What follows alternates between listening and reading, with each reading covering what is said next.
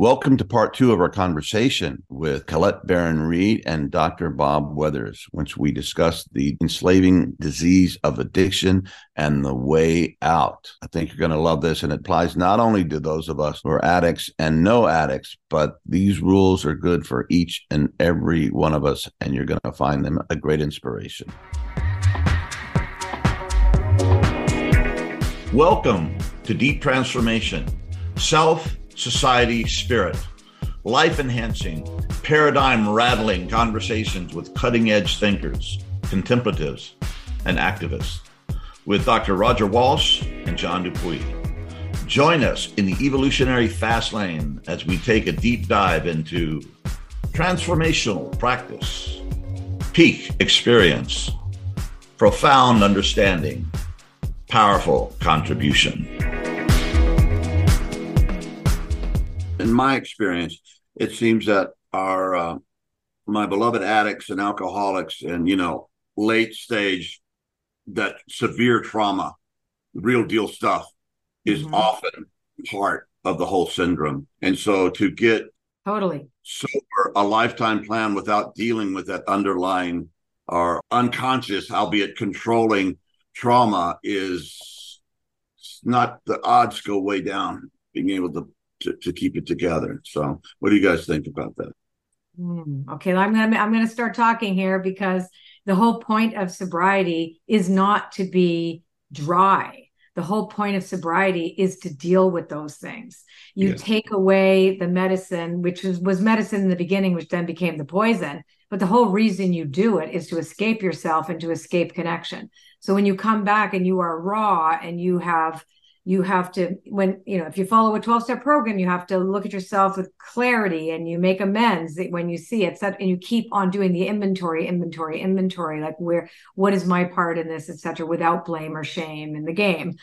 You know so if you don't deal with those original traumas etc you're going to continue to be triggered and you're likely going to continue to have more and more similar things, but they get less and less the harder, the more now I don't I don't want to say harder, the the more you actually work this through. Right. So it's I think you get sober, then you go get help. Yeah. Uh, what, what do you think? What I mean, what's your perception of that? What's that? Uh, just about as far as trauma being part and parcel of the whole addictive process. I mean, severe stuff a thought comes to mind. You know, the ACE studies that were so pivotal in, in addiction research back in the 90s were looking at adverse childhood experiences. And Roger, you know these studies too. They were looking at the correlations between childhood trauma, you know, physical abuse, neglect, emotional sexual abuse, parental drug abuse, incarceration, these all these categories. They were looking at medical markers. They were looking at how does this predict vulnerability to cardiopulmonary difficulties, cancer, diabetes, and so on. And they threw addiction into the mix. And what they discovered is that to, to have, and it's a linear correlation, the more trauma you've experienced, the more vulnerable you are to addiction, to the order of five or 10 times the normal level of risk involved. So they asked, well, what's going on with that? And what they discovered is that to be exposed to severe developmental trauma is to be in adulthood walking around with a baseline cortisol and adrenaline level, the stress hormones. It's it's going to be five or ten times normal. I, think of this man as walking down the sidewalk. Somebody who didn't grow up in my background, or Colette, I'm going to infer from what you said, your mm-hmm. background they're walking around and their baseline stress level might be a one, whereas mine is a 10. Yeah. As I've mentioned before, I used to have a client who was a RN, a nurse, and she said, Bob, nobody can barbecue on their own adrenaline. and I've never forgotten that is that you literally can't, it's not sustainable to walk around with that kind of elevation in baseline stress level. And so the way this goes then from the ACE studies is that that not everybody that's been traumatized becomes clinically addicted but virtually 100% of those that are clinically addicted were traumatized. And you get exceptions, like in a room of 25 people, I'll discuss these results. And there'll be one person that said, Bob, I grew up in a totally facilitative home environment, had good friends, good support, believed in God and all of that. And that happens. People just, you just fall in with the wrong crowd, go to the wrong party, whatever like that. That is so radically the exception, it proves the rule. So the rule is, is that trauma feeds directly into addiction. And out of a group of addicts, very few would not have, have experienced that, which gets back to Colette's point, which is that if we don't do shadow work in whatever form, my background as a psychologist is that I dig deep into personal trauma, for example, current relationships that may be traumatizing, etc., is that we're, we're, we're and, and also shame. shame. You dig into the sources of shadow, and that's what you work on to get free of that. So, and we all have different methodologies for doing that. I don't see how anybody can sustain. I think you can get sober, but I don't think you can sustain sobriety without doing that that deep digging down into the shadow and getting that cleared up. So, I would agree with you, Colette, that it's absolutely required. Yeah. Yeah, totally. Otherwise, you're just dry. You're a dry drunk. Otherwise. That really is the definition of one in action, isn't it? Is that I can stop I can stop drinking for right now. What I can't do is sustain it. And what I'm doing is just waiting till I pop. Freud had this hydraulic model, the idea that the pressure builds and builds and builds until the off it pops, and then you have relapse. And so it's it is possible to stop drinking or drugging. It's not possible to sustain that without without doing the shadow work as far as i'm concerned.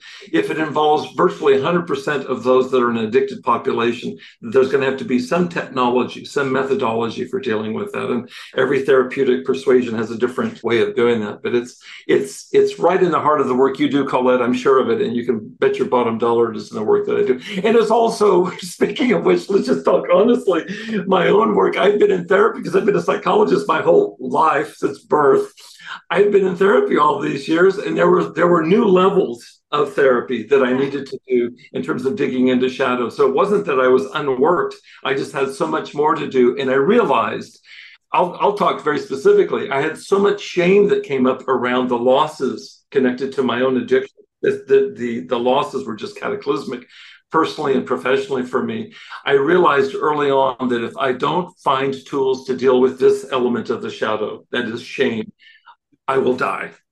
That, that, and that wasn't melodrama. That was the reality. I have got to find ways to deal with this. And so it was like, like you say, John, when you're stressed out, you don't meditate less, you mess, you meditate more. When I discovered what I was up against, I didn't do less therapy. I did more therapy in every possible modality imaginable, psychologically and spiritually. It was all required if I was going to survive this. I think you touched on that. Shame is such a crucial, crucial part of recovery. You know you're ashamed that you don't have control. We live in a society where you know all the different isms are about controlling yourself controlling other people controlling where you are in the hierarchy of the people you know. But when it comes to like that sense of i don't have control and i have destroyed these things or even you know when you're molested or you've been raped you've lost control to you you you lost the ability to choose there's shame there. There's there's shame that the one of the first books i read in recovery because it was written at you know back in the early 80s was healing the shame that binds right? It's that was such a crucial turning point. I joined a group that went through the book. It was so powerful and profound you know that how how shame really really runs the show you know? Yeah. And, and, there's two things you can do with this trauma that I found. Either you can turn the shame uh, on yourself, and yeah. self-destruct, or you can turn it on others and just yeah. destroy it and hurt and control and, and work it out that way. So either way, and sometimes it's a mixture of both. But yeah, you can't keep that you can't keep that thing in the basement without and and and for for alcoholics and addicts, it, it's quite essential. And I think probably in traditional, you know, it's not doesn't talk about it in the 12 steps, but going to groups and talking about it and having other people, you know, witness your pain and hurt and realize that all these other, you know, brothers and sisters with you have been through other stuff like that has helped. And I think there is a, I think it's, it's helpful to remember. I intellectually get it. Oh, I've been traumatized. That's why I can't remember my childhood. That's what happened there. And that, that's not bad. That, that's a step in the right direction, but it ain't enough. Well, yeah feel like Roger pointed to this earlier, Roger, when you cited the Four Noble Truths of Buddhism, and there'd be different languaging of this across the various traditions. But if you think about it just functionally, how it goes, shame has led me to contract. And just what you said, John, to turn it on myself or to turn it towards others. And so when you get in the 12 step programs and there's this idea of surrendering to a higher power, that's like my worst nightmare. I'm going to surrender. really, what I'm trying to do is protect. And so, whether it's in Buddhism or the 12 step program or any other wisdom tradition worth its salt, what's required is to do the very worst thing imaginable, which is to let go of what I've done to protect myself. In fact, I look at my own addictive behaviors as survival strategies. So you're asking for me to let go of my survival strategies, even if they've been long-term dysfunctional. They served at some point. They're well, you know, they're the, the psychic grooves are deep, and I'm being asked to let go of that. And so it really requires being in a supportive matrix, whether it be a group or in a, in a, in a therapeutic relationship, where over time, very gradually, I can begin to let down the barriers that I've had that have kept me contracted or constricted, let those down, and eventually let go into I want to say let go of self, let go of self. And again, whether it's in Buddhism or Christianity or any other religious tradition, and it certainly is right at the heart of the, the 12 step movement is, is to let go, to really surrender. The, the serenity prayer is all about that. To be able to let go of that which I can't control and tell that to somebody in the midst of addiction or tell, tell that to somebody who's been severely traumatized that the goal of their work is to let go and they'll tell you they're, you're crazy it, it doesn't mean it's not true. It just means it's really difficult, it's really challenging. Yeah, and let me say something about shame that I found is that shame is not guilt, right? If you do something bad, you feel guilty about it. Well, that's good. That's the universe of your soul saying you got to fix this. You got to try to do something to to bring this back into balance. But shame is not that I did something bad, but I am bad. Bad. I'm a, my essence is bad and broken and awful. And and the horrible thing is, child might have been abused uh, or abused as a child sexually, violently, all these different things, and they take it in themselves. And I'm bad because what was done to me. You know, it's like that's a that's that's a vicious twist, but that's how it seems to play out. And then you go, well, I'm bad. I'm not worth it. So why not just drink myself to death? You know, it doesn't matter. I don't matter. Yeah, there it is. Mm-hmm. Mm-hmm. Shame is it's a freeze response in the brain. And so it, it shuts us down. It's like a deer in the headlights. And so one reason that I drank and did drugs was to feel alive again because I felt dead inside. I had so much shame I'd inherited as my parents had inherited. You can just take it all the way back to Adam and Eve. Okay. So there was that. So one way to be enlivened was to get high. And I understand that. On the other hand, uh, there's a way that the, the shame can also stir such fear and anxiety that I needed some way to numb out from it. And so I was kind of going both ways. I was numbing out with with my with my addictions, and I was also uh, getting high, getting enlivened. And you get caught in this loop of getting high, numbing out, getting high, numbing out. And I was lost in that and never did what you're talking about, Colette. Never really thought about what would it be like to let go of this particular game and begin to connect with trustworthy people what I learned early on, and I see this a lot in the work I do, is that individuals who've been traumatized, it's typically in the context of relationship. So why would you go to relationship as resource if that's been the source of trauma? So let's just stick with substance. Let's stick up here because this is safe. So it really requires, Jung calls it the opus contra naturam. It's the work against nature. You have to go against what your natural instincts are, which is let me not trust people. You have to begin to be willing to open up to other individuals individuals and to your higher power. And I think that's why too that I mean the the one of the most important things that I learned in early recovery was to live in 24 hour compartments because you can do that in a day. Right? You can allow a little bit more in in a day. If you think, "Oh, it's always going to I will always be vulnerable," you're less likely. I don't I don't stay sober for the rest of my life. I've just happened to stay sober a day at a time for a long time really impressive. no, it's like it's just working the 12 steps and having therapists and coaches. You know, when I need it and I bump up against something, I go get help. So it's that sense of, okay, what do I need to do? Who do I need to become? And how do I let this go? Again, it's always about surrender. Always, always, always about surrender. And I've never let go of anything that didn't have my claw marks all over it. So, you know, it's like, ah, and I'm like, even though I know, I, hey, surrender is the thing. It's like, no, I'm like, oh God, here we go again. and you kind of get you get to a point where you learn to be the observer the witness you know and realize oh here here this part of me goes again and, and little the machinations of fear or anxiety whatever you know and and i do think though too i think all of us since we've been through such a prolonged state of uncertainty on a global level i think that's also become part of why we're seeing more and more of the kind of addictive behavior and bad behavior basically everywhere.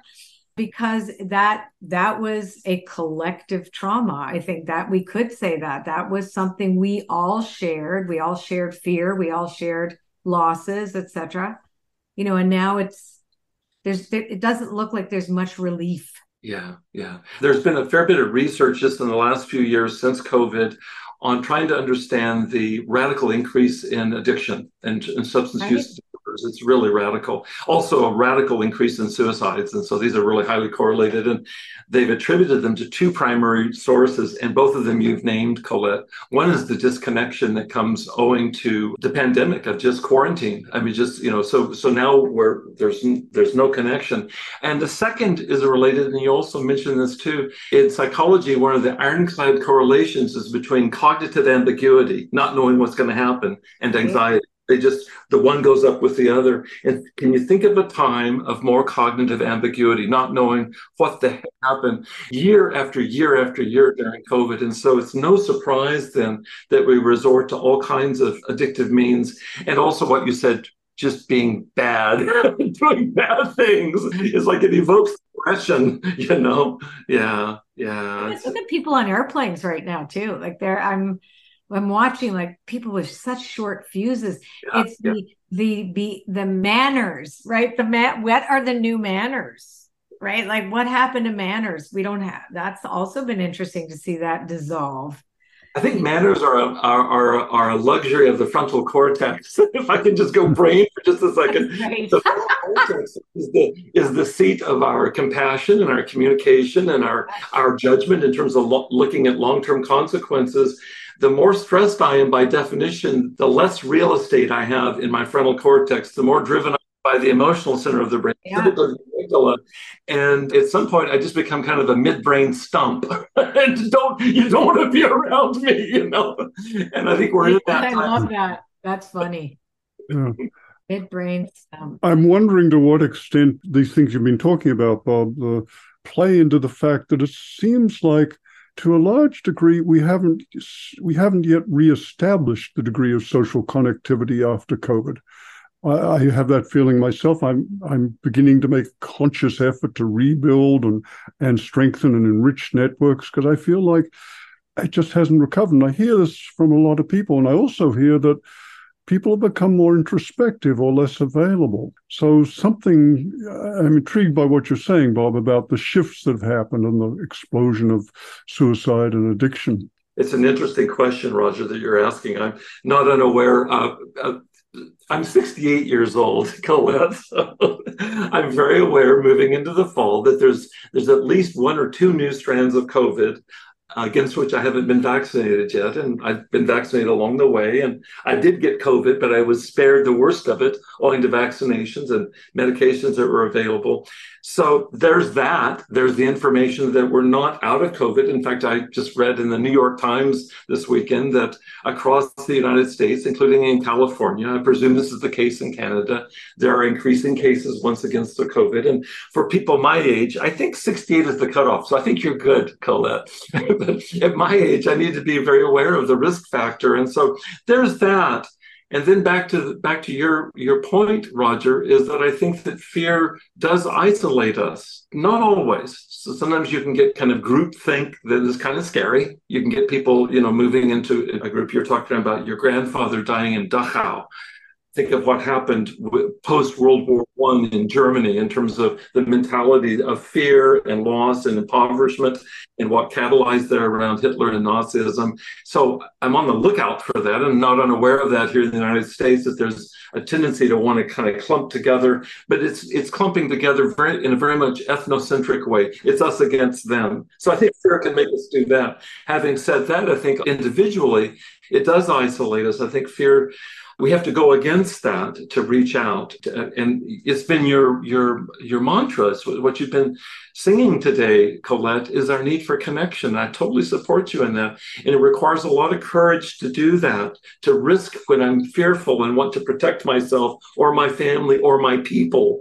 to reach out and to to connect to include. It's moving against that. I think it's required and it really is under duress right now. John you've been a champion and so so involved in raising awareness around Ukraine and what's going on right now in, in, that particular location. It's just heartbreaking to anybody that has a conscience, and that's happening all over the world right now. And so it's understandable that that we begin to isolate and or turn against and in that become much more vulnerable to addictive behaviors our good friend john's and my good friend guy duplessis has written a number of articles on what he calls ideology addiction there's one for you to think. Oh, boy, that's cool. And and you think about how how easy it is to resort to that. Now I'm going to be addicted to my belief system, right. and if you agree with my belief system, I'm going to kill you for the sake of whatever the higher power of my belief system is. That's scary shit.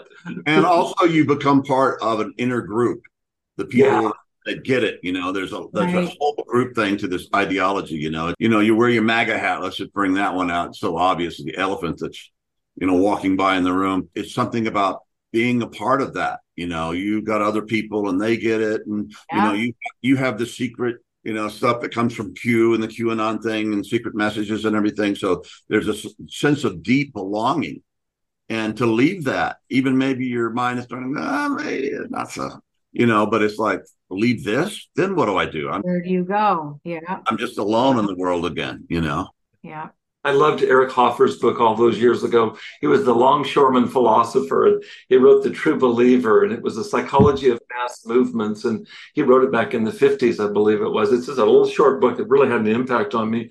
But that's what we are. Uh, we're all vulnerable to that right now. I love one of the things we're doing today, which is stepping back from the canvas and looking at addiction writ large, looking at it collectively. It's really easy to blame or indict some individual for being addicted. Now, aren't they a loser? You know, in in terms of the kinds of attributions are made. But if we step back and look at that, we're all vulnerable to these cultural and global forces right now, and that addiction could be understand understood in relationship to the collective as as, as much as to any individual story, including individual trauma. Collectively, globally, we're in a state of trauma right now. Boy, howdy, as they say out west, and certainly are. I wanted to ask you guys, and, and of course, Roger, you can join in on this, but you know, deep transformation, that's the name of the, the podcast. And in the 12 steps, the spiritual part is essential. You know, it, it, it started happening when Bill, you know, had this experience of light when he was in the mental hospital because of his addiction. And that that has been carried down through generations and of 12 steppers, if you will when I first started, I worked as a counselor slash therapist in a treatment center in, in Oakland called Thunder Road. I hope it's still there. It was a good one. It was for teenagers, for young people. You know, people got we worked so hard, we got really burnt out. That was a hard part of it. But either either you had a degree or you were in recovery yourself. They hired both kind of people, and I was I was the former. As I said, I've been on the been hunted by God since you know I was very young, and I like working in a place where you could you know, use the G word, if you will, yeah. and you wouldn't be escorted out of the building, you know. So it's like, oh, that's that's good. But I think if recovery is to to last and it's not just being dry, especially when you know you're dealing with all these heavy issues of trauma in more many more cases than not, that spiritual aspect of the program has to get just beyond the initial thing, you know, pray God, thank you for keeping me sober today and help me do it tomorrow in the morning. I mean, that's all good. There's nothing wrong with that. But it has to go deeper than that. And and your friend and our, our recent guest, James Finley, is a beautiful example of deep spiritual connection and being a brilliant psychologist and bringing those two together. And ultimately, it, it's, I think, it, it feels that that the deep kind of healing cannot happen without the transformational spiritual practice. So I would ask you guys, it's like, how, how do you keep it going? You know, what is your practice and how has it changed since and I know you were you, you were a scholar of uh, a Christian a lot of stuff in in the university and you had a lot of book, book learning in religion Bob you know you're, you're really good at that but then you know you fell on your face and everything you know and you had to come out of it and all of a sudden it wasn't a scholarly issue anymore. It was very personal. So how how has it changed for you guys since the first day you got sober and realized I can't do this anymore and how has it progressed over the years? And what from that experience what wisdom can you you know share with the rest of us about how to keep that connection strong to ground of being god's spirit however you want to say it go ahead colette. Why don't you start? I'm happy to respond but i'd love to hear from you. This is so much your front yard and the work you do. Yeah.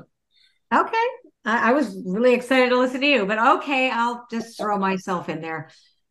Okay, so I do pretty much what I did right from the beginning, but the difference being is that I change. So, you know, the transformational journey for me is about developing a conscious contact to a higher power that I I go from the word God to universe to spirit to feel to source. I don't care what I name it.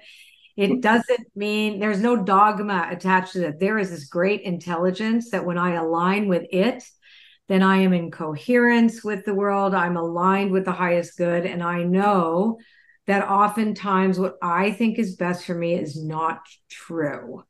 So I surrender to that greater truth. And do no harm is a huge one for me. Is like, is this you know it, am i harming in any way? And and if i'm and if i'm unaware of it how do i become aware of it so i don't do it again right? Doing a continuous inventory you know looking at where am i at right now? What you know how could i have done this better? Without being perfectionistic just about how awake and aware i am and I, you know, outside of the 12 steps, I do therapy. I do EMDR because I've had like stuff that has lived inside my nervous system. I'm 65 years old, and only two years ago, I started looking back at the stuff that happened to me when I was 19. That still comes up in the behavior that I have. It's mostly, it's not about what it outside does to me. It's that, oh, this part of me is really active, and I don't, I can't think my way out of this.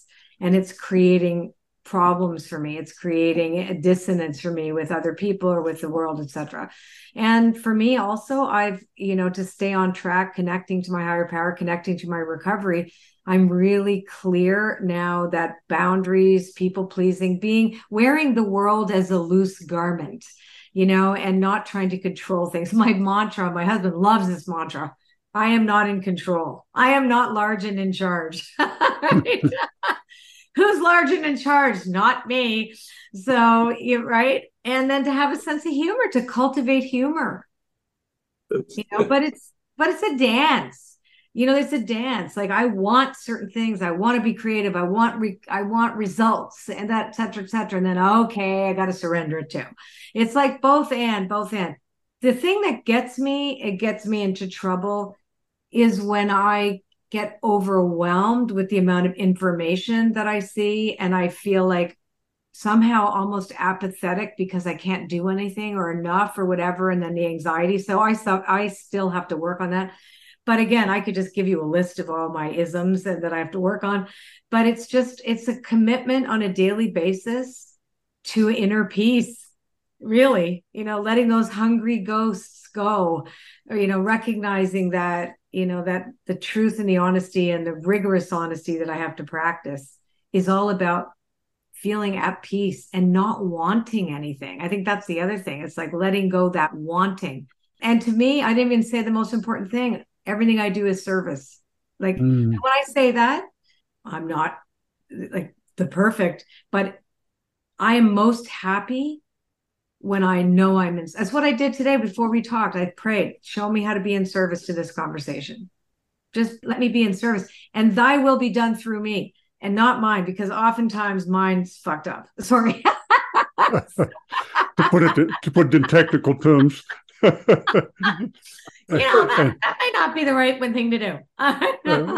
and and just to acknowledge that I, uh, I I suspect all of us did, but uh, for myself, yes, I too took a moment and offered it up in the hopes that whatever came from our conversation would serve the good welfare and awakening of all. Yeah. Yep. Oh, Colette, you are such a joy. You are such an absolute joy. I just love what you just shared. Thank you. Yeah. Amen. Amen. Amen. That was that was really there's so much in what you said. That was great. Really touched by it. Your turn. I'll add just a couple of brief postscripts, uh, and that really because you just you know boy that's that's impressive. You covered a lot of ground in there, and it resonates so powerfully with it. It's just such a pleasure to to hear you articulate it. John knows this, and and uh, I discovered it in my own recovery, is that it evolved for me from hmm. the early days of doing it just to kind of hold stuff together, and I remember it turning to where no, I'm actually doing this as an end in and of itself. It's like no, I want I want a vital life. It's not just about not drinking or drugging. It's like I want I want I want a full life, and then what went into that was an awareness that there were things inside of me as for you. Oh, by the way, just a little digression. I love what you said about two years ago, beginning to do the next level of work on whatever happened to you at age 19, for which I'm sorry to hear that. I work with clients, and you do too, that are across the age spectrum, but I work with clients who in their 40s or 50s or 60s will say to me, Why did it take me so long, Bob? And my response is this is did you have any awareness of how many people live their entire lives and never get to this that you're getting to right now? Consider it a, a, an incredible grace that you've been given this opportunity at any age because it's very possible to go through this entire life and never get around the corner on this. And so i feel that. I mean it's like you and i are still working till the day that we die. We're still working on things and clearing it out. And what a grace that is so speaking of grace, the, the postscripts are two for me. One is we've already talked about this because I had so much mortal shame, which wasn't around my not having fucked up because I had. It was left me with the idea that there was something about me that was broken or fucked up. And I had serious work to do on that. And I had the good the good chance John knows this. I was I was very involved in 12 step fellowship, working with sponsor, working the steps. That wasn't enough for me. So I got involved in refuge recovery, which started here locally, which is a Buddhist mindfulness based recovery. And that wasn't enough. So I worked with John in integral recovery. I had three different recovery organizations and just barely but what I discovered along the way, and I got this from the, the Buddhist tradition, was a forgiveness practice that I adopted very early on. And as John knows this, in fact, John's helped host this on iAwake, is that the forgiveness practice has been a daily practice for me, which includes, as you were saying, for you, Colette, an inventory, a daily forgiveness practice, which many, many more days than not for the last 11 years of my recovery. I will oftentimes tell people that this has been the most singular, the most impactful practice of any, anything I've done has been the forgiveness practice.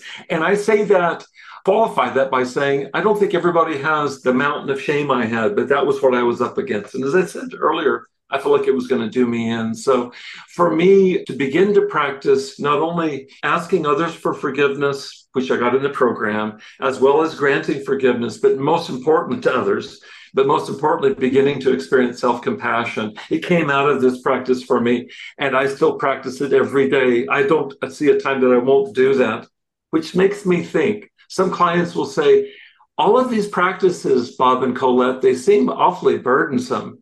And I will assure them that it's quite the opposite of that. Is that when you experience the lightness of burden that comes from practices like this, you'll realize that everything else is burdensome in comparison to them. So I engage every day in a number of practices, none of which feel like oh my gosh, do I have to do forgiveness practice today? It's never like that. And by the way, I never run out. It is not like I wake up and I go, I'm stumped. Like, what am I going to work on today? There's always stuff that's processing.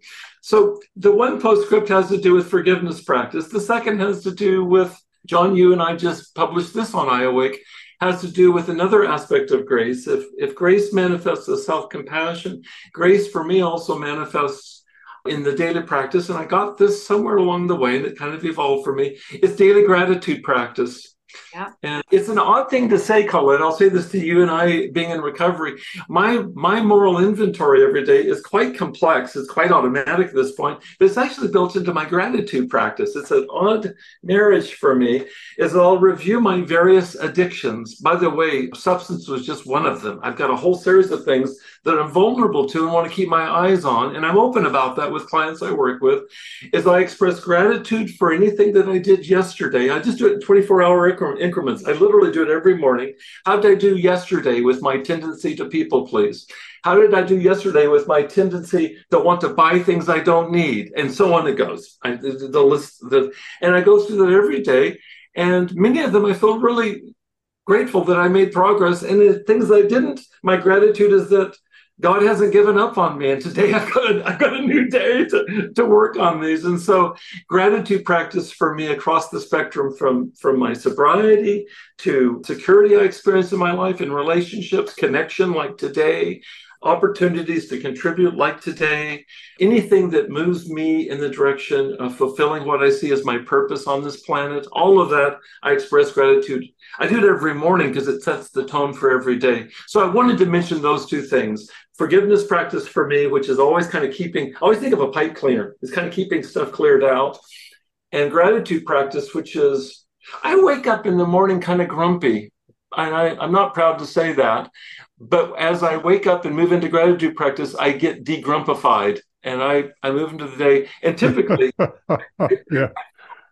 I feel really grateful to be alive. One of the things I do every morning is I I go through every client I'm going to see that day. My work is recovery coaching, and I spend some time with each client expressing gratitude. And I don't do this by rote feeling gratitude for being able to be with that person today. And in the spirit of what you said, Colette, and you too, Roger, may I be may I be clear enough of self to provide something that might be of worth here. I get the chills right now with it. I do that every morning, so it preps me for my day. So I don't go into my day going, "Oh, geez, a day of clients." It's like, "Wow, look at what I get to do today." So that's my addition.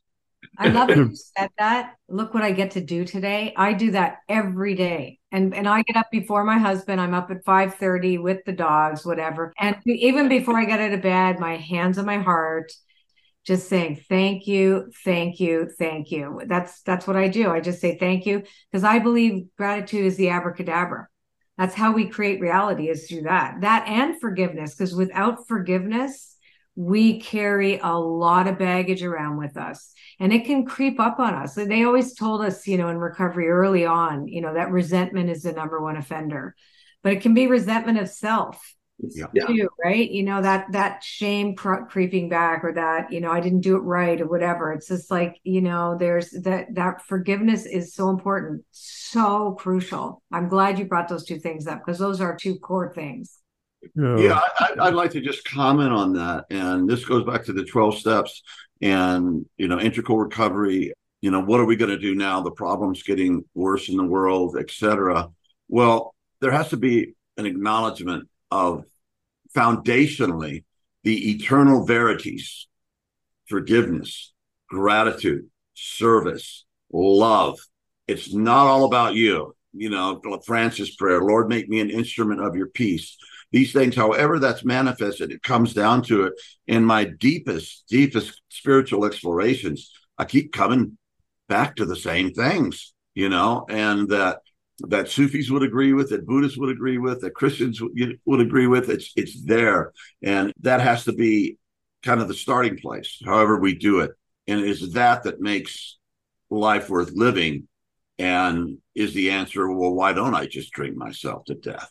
You know, well, because gratitude, forgiveness, service, love, it's not all about you. You matter. And if you do that, that's going to hurt other people because if you get your act together, there's a lot of good that you can do in the world, whether it's just setting up the chairs, making bad coffee, or listening to other people's pain. You know, there is a path for you to walk and stay tuned. More will be revealed, right?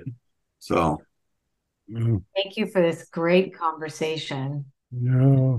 me too. Okay. thank you so much, Colette. thank you. thank you. Thank you. Thank you. Thank you. Really, such an honor to meet you, Colette. It's been yeah. such a oh, ditto. This was a great conversation. I have to bounce. They they're now. It's I'm five minutes late now. All right.